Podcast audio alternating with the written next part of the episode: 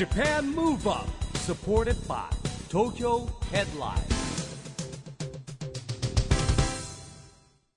こんばんは日本元気にプロデューサーの一木広治ですナビゲーターのちぐさです。東京 FM Japan Move Up この番組は日本を元気にしようという東京ムーブアッププロジェクトと連携してラジオでも日本を元気にしようというプログラムですはい。また、都市型メディア東京ヘッドラインとも連動して、いろいろな角度から日本を盛り上げていきます。さあ、今週も先日開催された東京2020ネクストフォーラムの模様をお届けします。テーマは、ウィズコロナ、ビヨンドコロナ時代における次世代エンターテインメント。パネラーには、経済産業省クールジャパン政策課長の三巻淳一郎さん。日本写真判定株式会社代表取締役社長の渡辺俊太郎さん。株式会社スモールワールズ代表取締役の近藤正弘さん。株式会社 OEN 代表取締役社長藤井拓則さん。そしてファシリテーターは一木さんです。それでは後半の模様をお聞きください。 Japan Move Up supported by 東京ヘッドライン。この番組は東京ヘッドラインの提供でお送りします。Japan Move Up あのまあそういった中ですね近藤さんあの僕もスモールワールズの中に僕もですね一応あの自分のミニチュアを置かせていただいてるんですけどもあの本当にこのやっぱりこういろんな会場があんまり密なイベントができなくなったりとかですね。でまあ、例えば、ね、ビッグサイトがまたオリンピック・パラリンピック伸びちゃったから使えないって中で言うと何かですねこのバあのバーチャルリアルそれからこうなんかななんていうんですかねえスモールワールドと絡めた形であそこによく僕は近藤さんにね持ちかけてるんですけども、えーイベント広場とフォーラム会場を作ってくれと。そこに作ってですねそこと今言ったようなですねあの実際リアルにやるものとですねデジタルをこう絡めながらね、えーまあ今藤井さんが言っていたような話なんかもつながると思うんですけどもなんかやっていきたいなっていうふうにすごい思ってるんですけども近藤さんはどうそう思われます？ぜひそれ楽しみにしてるんですけど、はい。あの国内だけっていうよりも海外の我々が作ろうとしているパークの中にそういう日本のものがあるとですね、例えばそれが藤井さんのところのコンサートが映像で流れてるのがミニチュアでも再現されてるわけですけど、そこでこう日本のものを一緒にこう販売をするみたいな拠点にもなったりするんですよね。それではこうやはりオフラインとオンラインと、まあ、それをこうちょっとつなぐうーなんですか春日井のような役割でこう我々はいたいかな、それがこう海外に1拠点ずつ我々の拠点があるとですねこうオンラインオフラインを上手につなぐ役割って果たせないかなって思ったりします。まあ、まさにあの、まあ、ミミニチュアの世界だから例えば実際の建物を作るよりもねもうこうははるかに早く。はるかに早くいろんなことができるわけじゃないですか。そしてこれを映像を駆使することによってなんか本物のリアル感ってありますよね今、はいこう SNS なんかでこうスモールワールドのですね結構映像見るんですけども僕なんか見ちゃう。あれこれ本物の街じゃないかなぐらいに見えちゃったりするんですけど、はい。そうやっぱ工夫もされてるわけですよね。もうミニチュアもとにかく緻密っていうのとやはり遠近法の感覚ってあるので、まあ、そういうのをいろいろ極めるんですけれどもあとはでも背景とか音とか香りとか、こうそういう要素が没入感作るので、今我々後ろは背景一面 LED パネルもあるんですけど、本来だったら 16K とかやりたいところではありますよね。はい。あの渡辺さんはまだ多分これさっきのやつねご覧になってないってことだったんですけど、なんとスモールワールドは自転車のですねもうこうなんていうのミニチュアって言っちゃいけないんですよなんていうんですかいやミニチュアですね。ミニチュア。でもちゃんとペダルこいで走る自転車があるのではい。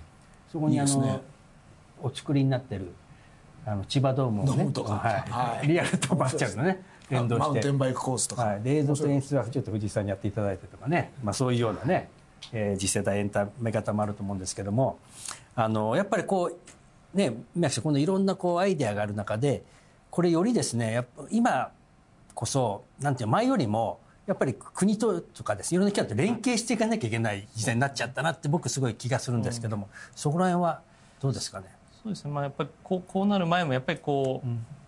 まあ、国としてやってるとこうイベントとか見てどちらかというとこう自治体とかとこうやり取りすることがあってあんまりこうイベントの情報って国までこうあんまり、まあ、本当に大きなあのイベントとかですと、はい。あの話入ってきますけどなかなかこう地域のイベントとか東京でもやってる、まあ、どちらかというとこう、ね、アンダーグラウンド的なイベントとかもあるんで、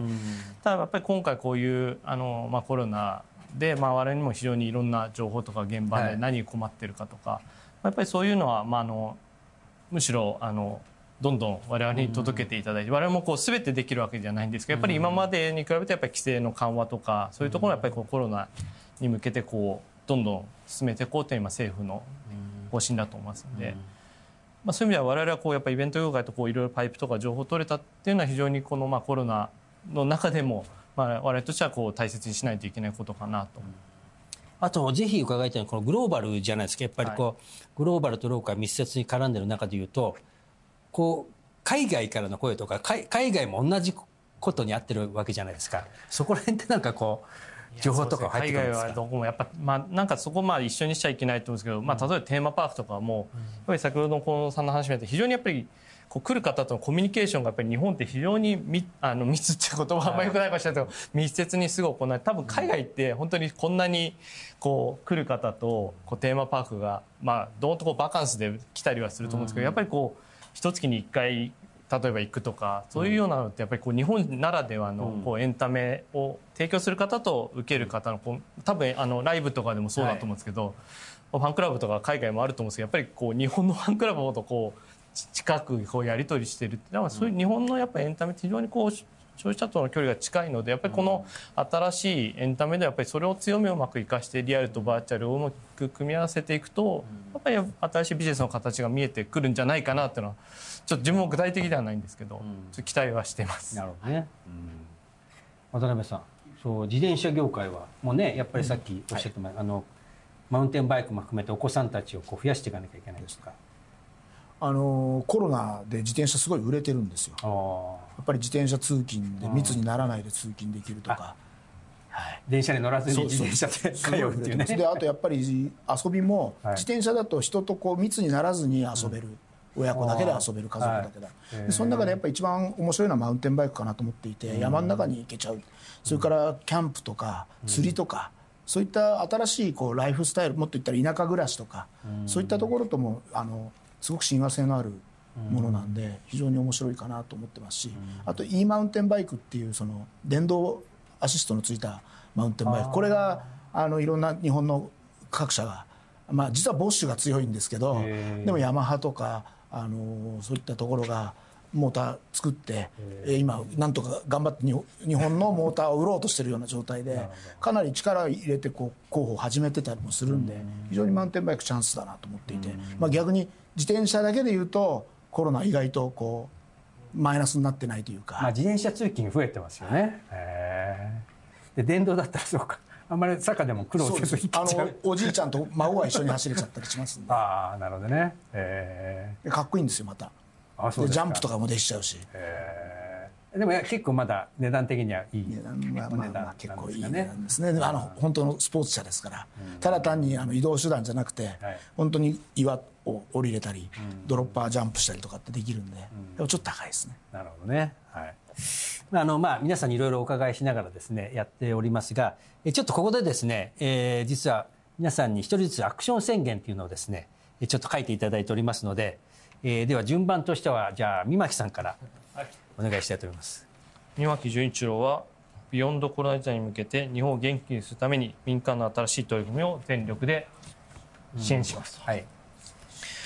でこれも非常にでもバランスが難しくてですねやっぱり今非常に皆さんこうビジネスあの難しくなってるんでやっぱり今までのそのビジネスの形を応援するっていうのはやっぱり一つすごい我々も資金繰りとかも含め大事なんですけどやっぱりそういう中でやっぱりこの新しいことにチャレンジする方をしっかり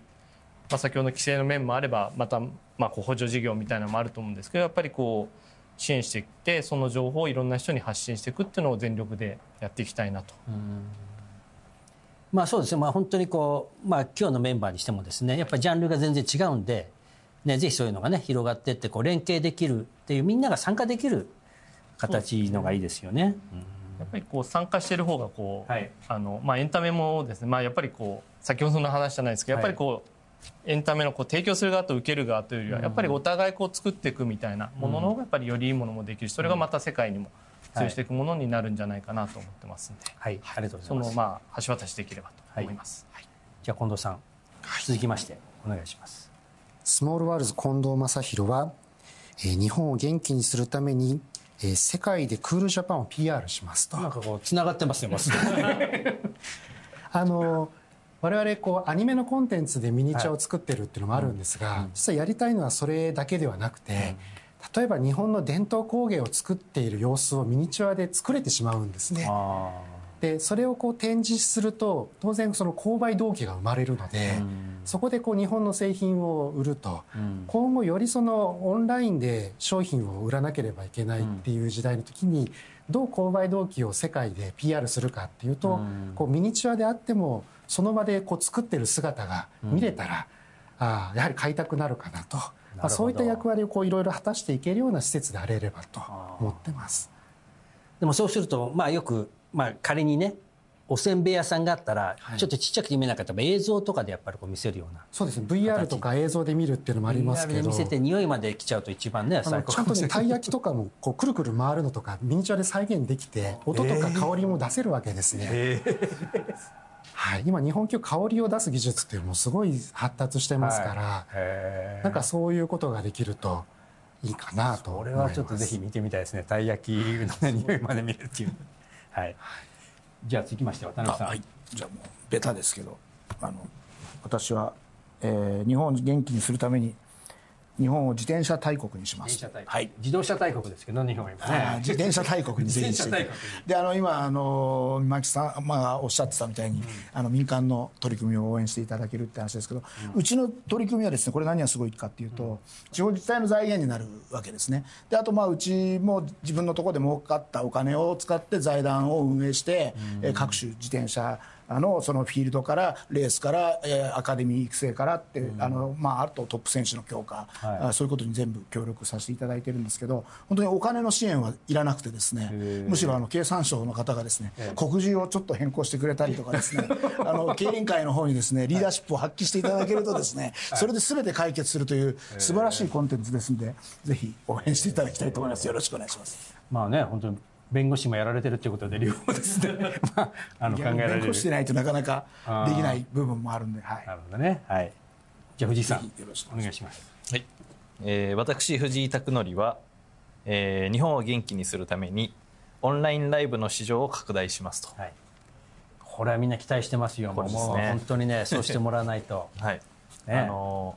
サザンオールスターズさんが、はい。あの最近ライブやって18万人が、あのチケット購入したという記事ありましたけど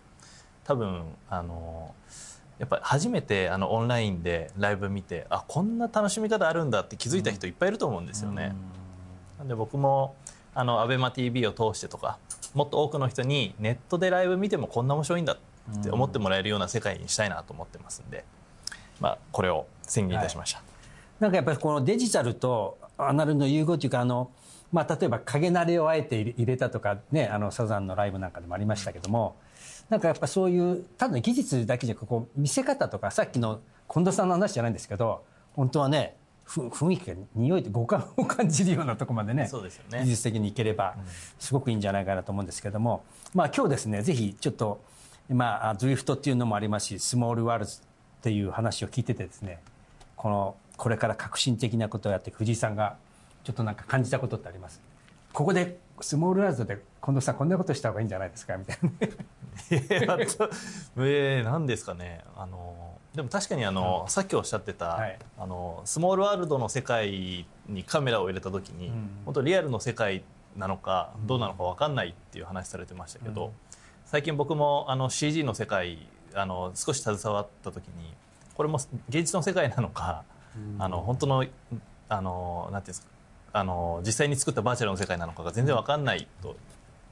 なんかそのやっぱりミニチュアとか CG とかそういうその今のその現代のこのリアルを少し拡張したというか、ここから、えー離れたあの新しい世界観を作れることができるっていうのはあの、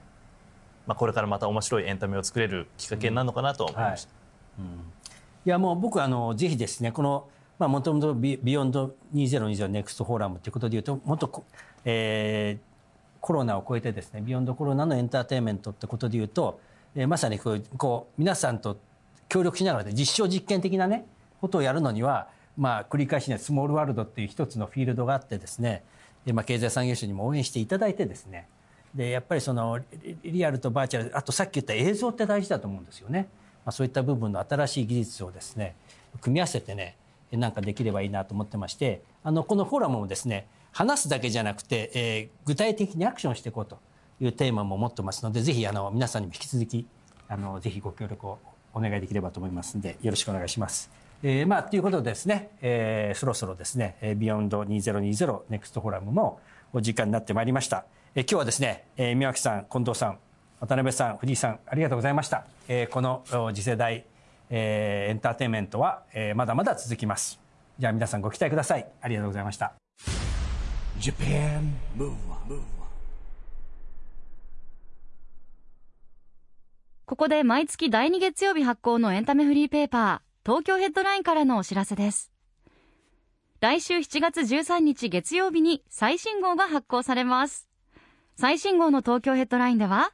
荒川よしよしさんと黒島結菜さんのダブルインタビューや、ウィズコロナお店や施設の対応特集記事、人気のコラム東京グルメ探偵など盛りだくさんの内容です。さらに今号は東京創業ステーションスタートアップハブ東京の号外が挟み込まれています。また東京ヘッドラインでは LINE ニュースやグノシーなどへのニュース配信も実施しています。こちらもぜひチェックしてください。さあ先週今週と東京2020ネクストフォーラムの模様をお届けしました。今回のフォーラム決定から開催までかなりのスピードでしたよね。そうですね。まあでもただ、もともとですね、あの、ビヨンド2020ネクストフォーラムっていうことで、えー今年も活動することになっておりましたので、まあ早めたっていうのはね、やっぱりこの、えービヨンドコロナというテーマでですね、えーまあやっぱり8月ぐらいからライブとかも再開してまいりますんで、まあそれに向けてみんなでいろんな知恵を出していこうということでね、えー開催したんですけれども、これまだまだあの継続活動でやってきますんで、えーまたですね、引き続き日本元気に頑張っていきたいと思います。はい。ジャパンムーブアップ。今週はそろそろお別れのお時間ですが、次回も元気のヒントたくさん見つけていきますよ。はい、これからもみんなで知恵を出し合って日本を元気にしていきたいですね。 Japan Move Up、お相手は一木広治と、ちぐさでした。それではまた来週 Japan Move Up。supported by 東京ヘッドライン。この番組は東京ヘッドラインの提供でお送りしました。